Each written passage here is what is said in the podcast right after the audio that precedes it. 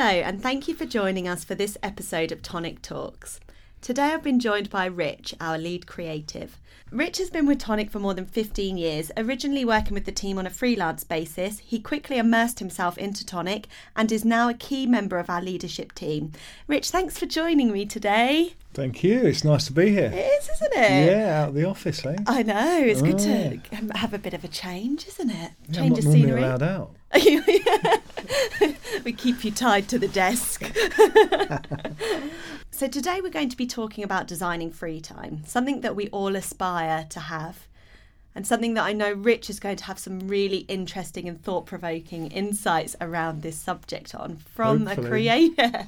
yeah, I hope so too. from a creative designer's point of view. So, Rich, to kick us off, it's an interesting one, but what is free time? Well, after the news today, I think it's something that Liz Truss certainly has a lot of. It is. I What mean, is in- free time? Well, um, interestingly, we are recording this podcast on the day that our Prime Minister Liz Truss has just resigned after 45 days in office. So, yeah, interesting one. But so, yeah, what is free time? Well, I think free time is probably one of the biggest luxuries on the planet, isn't it? Really. But I did a bit of research on this. I googled free time. What Just to does see what I what got does back. Mr. Google say? So, the dictionary definition what is free time? Time when you do not have to work, study, etc., and you can do what you want. Hmm. Other things that came up were time that's free from duties and responsibilities, time available for hobbies and activities that you enjoy. And then my good old friend, the Urban Dictionary, who always tells it how it is. A space of time to do whatever one desires, something everyone wants but cannot obtain due to work, school, and other obligations. Hmm. And I think that's the reality, isn't it? It is, absolutely. So, yeah, I mean, free time. Free time, do we have enough of it? Do we know how to use it anymore? Well, well, that's the thing, isn't it? And I think that's an interesting one because knowing how to use your free time, because it's so precious. It's like, well, what, what do you do with it? What do you do with that free time? How do you make sure that you're using it effectively? And actually, something that people find really stressful exactly. deciding Mm, how to how to spend it. Um, I mean, do you agree? absolutely. Research shows that the actual activity of trying to define what you're going to do with your precious free time can be much more stressful and less enjoyable putting a cloud over the actual uh, free time itself. So there's a lot more pressure. We have a lot less time to do anything, a lot more what we class as free time. And we are looking for that ultimate thing to do with it. Yeah, it's really interesting. And I think during COVID, that was that time, wasn't it, where everyone had like optimum free time and people did some really incredible things. And I think since then, there's been a massive shift in the way that we work, and there's been a massive rise in hybrid working models. I was reading something recently about linear working, you know, so being able to adapt your working time around your family commitments and everything else. And all of that is really linking towards having a better work life balance, which it, it's a very key topic in terms of um, better mental health and everything else. It all plays a key role in that. But from your opinion, how do you feel design plays a key role in creating a work life balance? Well, I mean, I think, you know, first of all, the idea of free time, it's been around for centuries, isn't it? And it's and the one thing it's changed. Our, our perception of free time has changed, but the one thing that's always been consistent is free time, leisure activities, etc., are the contrast for work. And I think you know over the years, the workplace has been addressing this. Yeah. You know, right from the early ideas of breakout spaces, right from the uh, the ideas of you know words like kitchenette area or home from home. Mm. They started years ago to be introduced into the workplace to try and give that sensation. Okay, you're not really at work. You know, Yeah. you, you should enjoy working here. And ironically, from doing that, productivity levels went up. So Yeah. yeah, yeah, and it's kind of one step closer to blurring those lines between work and play. Mm. So yeah, it's not something that's new, No. but you know, obviously COVID and the idea of hybrid working and the idea of okay, so we need to maybe look further than the office, what we can do at the office. How Mm. can we extend out into society, still have that connection with the office. Well, absolutely, and I think that you know what you said is really interesting. How do we reach out into society yet still have that connection? And I believe that that really works within our favour. Mm. So having this hybrid working model and the flexibility from a brand perspective, it it enables us to meet new people, Mm. see new things, open our eyes. You know, we're here today, so we're recording this podcast in a what is technically a co-working space in Soho with a podcast recording studio. And we walk in and, and you know, we have a great office, but immediately you're outside of your own working environment. So there's no pressure of my laptop going off every five minutes because an email's popped up or the phone ringing or somebody saying, Do you want a cup of tea? You know, all of those sorts of things. It immediately removes you from all of those pressures and, and gives you a, a, a new sort of frame of mind. Mm. Which, Absolutely. which is it's really interesting to, to analyse it a little bit more, isn't it? Um, Well, yeah, I think in the beginning, this whole kind of hybrid working, you, you felt slightly guilty, didn't you? That, okay, I, I don't fancy going into the office today. I, I want to get home that much earlier. I don't want to spend the money on travelling into town. yeah. Um, but then you actually realise, well, hang on a minute, because throughout your week, you get times where you need to be with people, you need to be on hand, but you also need those moments of downtime Yeah. where you're not interrupted, where you can physically crack on with things. Yeah. And I think, you know, the perception of I'm not in the office, therefore I'm not working has completely changed. I think it's gone. Mm. I think it's gone. I think Mm. that there's now a, an a massive element of trust that we didn't really have pre-COVID, Mm. and that everyone knows how to work from home. Everyone has is set up for it and adapted to it, and it's so much more acceptable, isn't it? Mm. So Absolutely. Um, and what's the end goal? What's the what you know? What's the result? More free time. Yeah, more Or so free we time. think. Yeah. um, a huge trend that we're seeing at the moment is the working nomad. So this has come about because the younger generations, particularly, are eager to travel. And with the rise of flexible working and the fact that flexible working has become more acceptable, there's been a rise in people travelling and working remotely at the same time. And it's a really great way of how work and leisure can sort of go hand in hand. Again, designing free time in order to travel that you can actually take your work with you mm. to allow you that that downtime as well when when you're there. What are your thoughts on, you know, the whole working nomad situation Yeah. from I mean, a from a designer's perspective? well, I've always been a nomad because uh, I find myself working wherever I've got my laptop. it could be on the train, in the car park, in a car for park, children. waiting for my kids to finish parkour. Yeah, I mean, uh, why not? I mean, uh, why? You know, we've got such great connectivity on the planet. Uh, where do we need to uh, define where those moments of genius or that piece of work happens? We, Yeah. we don't, do we? Um, But do you think that affects free time? The fact that we do have the opportunity to work wherever we are means Yeah. that we don't switch off? I think it absolutely does. And in fact, I think we as a society really have lost the idea of when, when we can switch off. Or, you know, we might have the perception sometimes that we've switched off, but I don't think we truly do anymore. No? No, No? I, don't mean, think we do. I mean, you know, particularly on a social media level, for example. I mean, we, we kind of always seen that as a leisure activity, Mm. free time, flipping through Instagram, etc., etc. But it's become businesses have jumped on that Yeah, and they've seen the opportunity to carry on selling, Yeah. carry on, keep you in that corporate world. yeah. That, it's really interesting yeah. because, you know, part of my job is social media. Mm, and therefore social media for me is not a leisure activity at all. I'd love love nothing more than to be able to delete every single social media app from my phone. Mm. However, one, I know I would last five minutes because I'd get FOMO. Two, I can't because Oh. it's my job. So. Absolutely, and same with me. Yeah. But uh, you know, the pressure comes that you, in your free time, you turn to social media. Mm. What am I looking at? Perhaps I should be trying to better myself by looking at things related to my career. There's a lot of pressure, and you know, we, we go back to our our first um, question about how it's quite stressful trying to decide what you can do with your free time.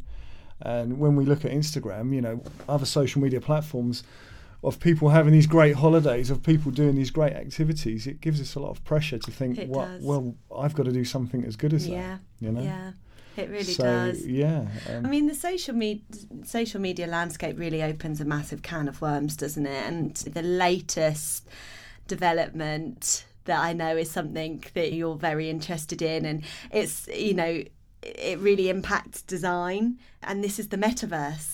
Uh-huh. So the metaverse, you know, we've seen recently restaurants and hotel brands branching into this market. It absolutely blows my mind, but at the same time, I'm completely intrigued by it. And there's this advert on telly at the moment. I, I don't know if you've seen it, but it's saying that you know the next generation of heart surgeons will have performed heart surgery multiple times yet never on a physical human body. It will all be done in the metaverse. And so, from a scientific side of things, I think it's absolutely phenomenal. Um, but what what do you know about the metaverse, Rich? like, like, Well, what this is, is it. You see, it's, like, it's how you started. See, it's- it intrigues me, Mm. and I think you throw the word the metaverse out there, and that's the first thing that happens. Everyone's like, "Wow, yeah, metaverse, fantastic! I've got to be on the metaverse, haven't I?" Mm. It's the next big thing, isn't it? And uh, you, you know, I mean, in simple terms, it's the internet but three dimensional. So if you imagine, for example, um, you, you, the current internet setup, okay, you're kind of restricted with your personal impact on that. Yeah. Okay, you can upload content, you can purchase products, but the way that the metaverse works is that you have a real time effect on the metaverse. It's a, a two way street, so to speak. So yeah, you're absolutely right. I mean, when you think of obviously how you know gamers started in their leisure time, Yeah. uh, free time playing games. I mean, it's very much like that in a sense that you control your avatar. You control what that person's doing in real time. You can buy clothes, you can buy skins Yeah. for your avatar. But it's kind of like you say, it's morphed into this way of training people. I mean, where else could you learn to say perform a triple heart bypass surgery in a helicopter while it's in a thunderstorm? You know, you can learn to do those sort of things on the metaverse. Whilst wearing your Gucci shoes that you brought for your avatar. exactly, exactly. You can see the practical um, applications of that. And the interesting thing is, you know, everyone's, oh, that's the way it's going to be in the metaverse. Everyone's going to be in the metaverse. But a lot of the applications, like training, you know, they're there to support you in the real world. In the real world. So y- yeah, I mean it's interesting the way that that works out. But the other thing on the metaverse as well is that, for example, uh, I I mean, metaverse is digital. I mean, it's not a new concept. Everything being digi- digital. I mean, you think of a, a brand like Netflix. Yeah, you you download that digital product. Yeah, I mean, the old, remember the old days when you used to have like a cupboard full of DVDs. Oh, do you not remember Blockbuster Video? Yeah, Oh, I exactly. used to going love and going standing to in. Blockbuster, choosing the video and the sweets. that they haven't got in stock. Yeah, I'm surprised you remember Blockbuster videos. I'm just showing my age, haven't Yeah, I, I? Don't feel so old now. But um, yeah, but then you've got that product, but you Yeah. can't then sell it back to someone, can you? You can't then, uh, you know, if, its value won't increase. Yeah. But that's the thing about the metaverse as well. You know, you create co- people create content uh, that has a value to it. Yeah, and is uh, that through like the NFT Exactly, exactly. Yeah. But I'm not going to get into an NFT conversation here. But yeah, I mean, essentially, you know, you could create a piece of art. People buy property on the metaverse, but it, it's not an alien concept to own something that's But only digital. So how can people buy property on the metaverse yet the majority of young people cannot hit the housing ladder? That's probably why they buy it on the metaverse. yeah. Yeah, yeah, but uh, crazy, but but it's interesting because we all talk about getting on the metaverse. Yeah, but like like we've said earlier, you know, really it's kind of can it replace real life? Because there's uh, obviously we're not saying people are going to run around shooting people uh, like they do in Fortnite Yeah. in real life. Hopefully not. Fingers crossed. But the whole idea of training someone, preparing someone, uh, understanding something, uh, you know, educational, you know, it, it, it's again it directly relates to the real world. Yeah, but you know, you've just said something quite interestingly there. Will it replace the real world?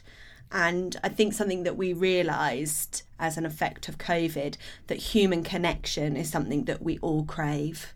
Absolutely. And we saw that in multiple industries, didn't we? Retail being one of the biggest ones. Mm. You know, people wanted that physical connection with the product, the product that they're purchasing Yeah.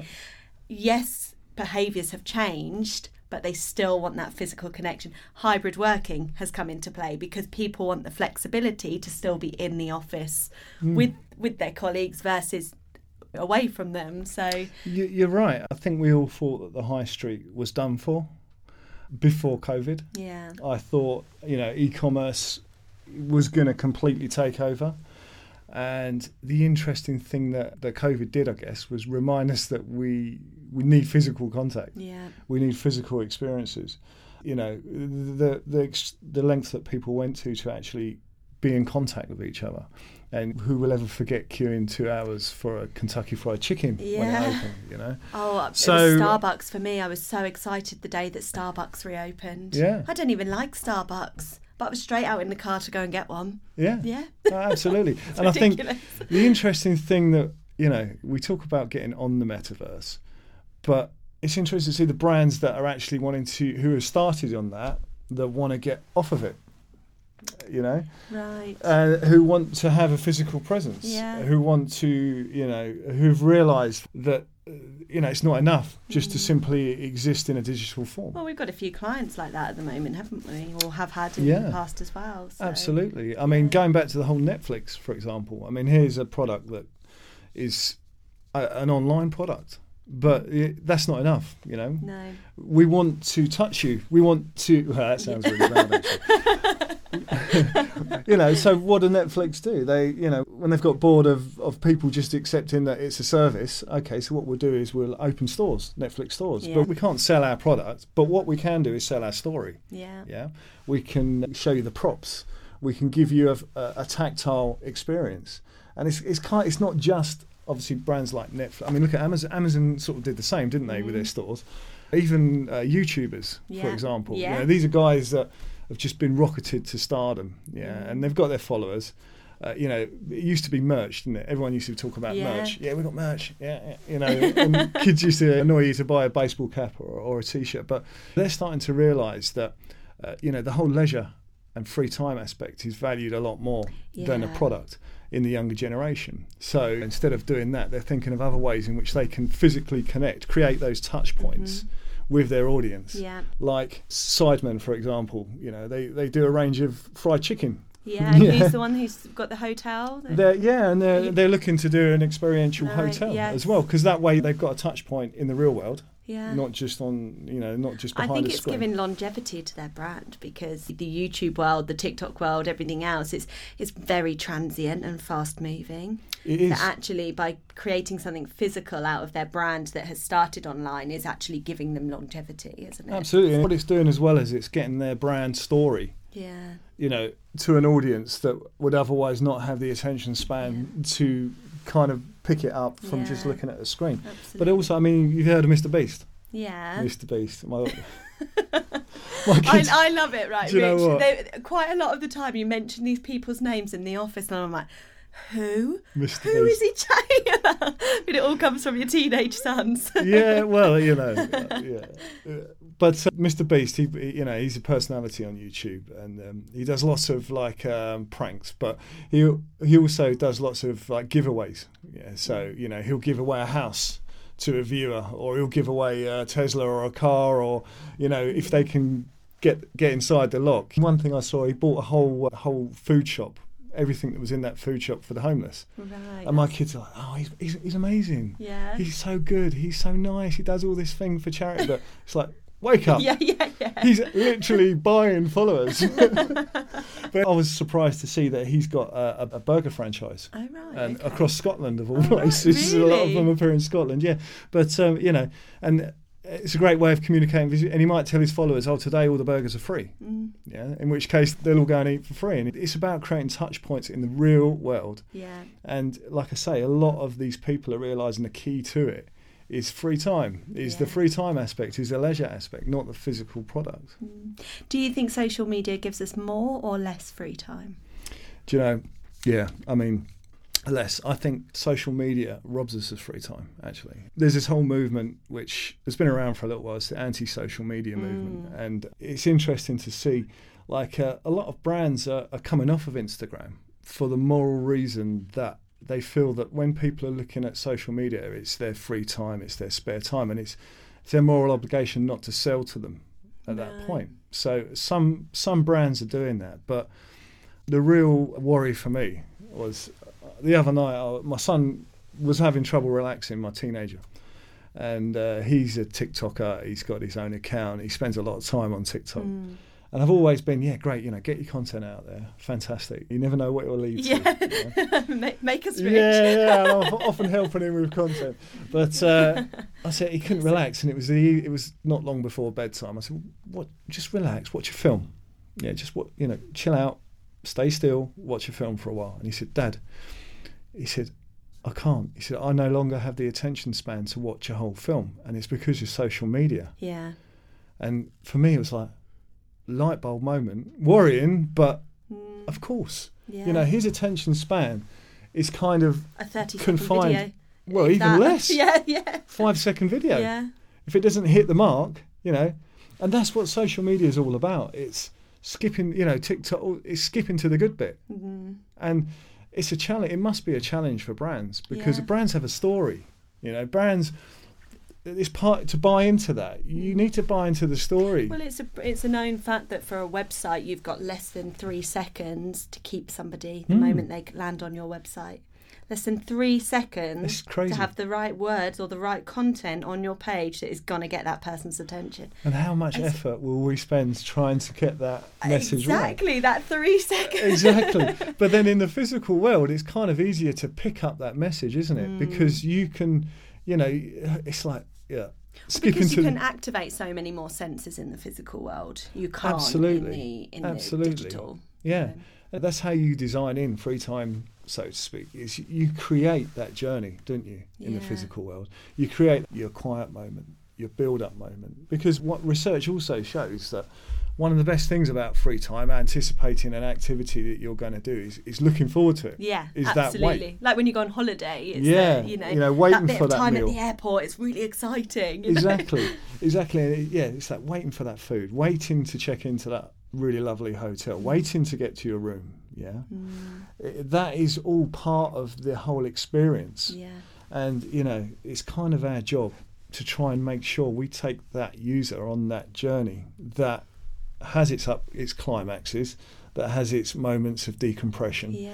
and And so when you're designing spaces, you're that's how your mind is going. That's what you're thinking. Okay, how, what is the build up? What is the decompression? You're yeah, that what is the thinking, yeah. anticipation? It's That's not just about bang, hit you with it. I mean, it's you know, Yeah. it's, Well, it's it's like sex, you don't just skip to the good bit because you'll never remember it, will you? It'll be over really quickly, and that's it. You know, you won't remember it. Brilliant. But, But yeah. it's interesting you say that because I was at the annual hotel conference recently and they were saying that quite often, you know, like developers especially were saying they quite often find that people put a lot of effort and, and money into the reception, like the lobby area, Mm. because that's the first thing people see. But then how disappointed are you when you get to the rest of it and you've had this big bang at the lobby and you're like, oh my God, this place is amazing. It's going to be so cool and everything else. and then you get into the bedroom and it's rubbish. Yeah. So it's important, as you say, that it flows through all all aspects of a of a place, but you have the highs and the lows, and Absolutely, and it's like a film, isn't it? Really, I mean, that's how you treat it. The quiet parts, the setting the scene parts, are as important to the overall experience,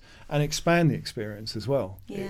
You know, draw out that experience, and that's kind of, and I think that's the problem. That, that I think that's what social media has kind of done to free time.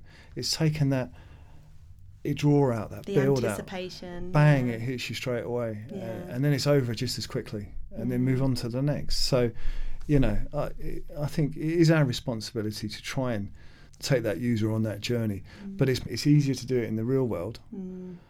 It's more attractive to do it in the real world than it is in the digital world. So yeah, I mean, going back to our whole will ever will the, will the metaverse ever replace, you know, Yeah. the actual experience? No, it won't. No. No, it won't. But it will help us understand them maybe better. Mm. I don't know. Absolutely.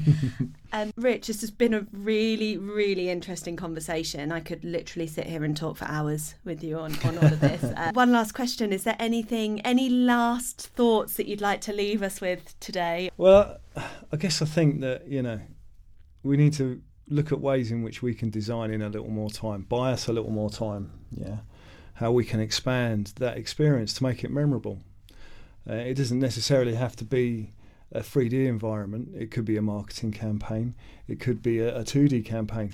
But um, you know, we there are ways in which we can take that person on a journey. Uh, and, and, above all, we need to teach the next generation how to relax and give give them the equipment to have a longer attention span. Yeah. From designing spaces to designing free time, the impact of social media on our attention spans, and a little insight into our thoughts on the metaverse. I think we've covered so much today. Rich, it's been great having you, and thank you for joining me for this episode of Tonic Talks. Well, thanks for listening to my rambling. I really enjoyed it. Thank you.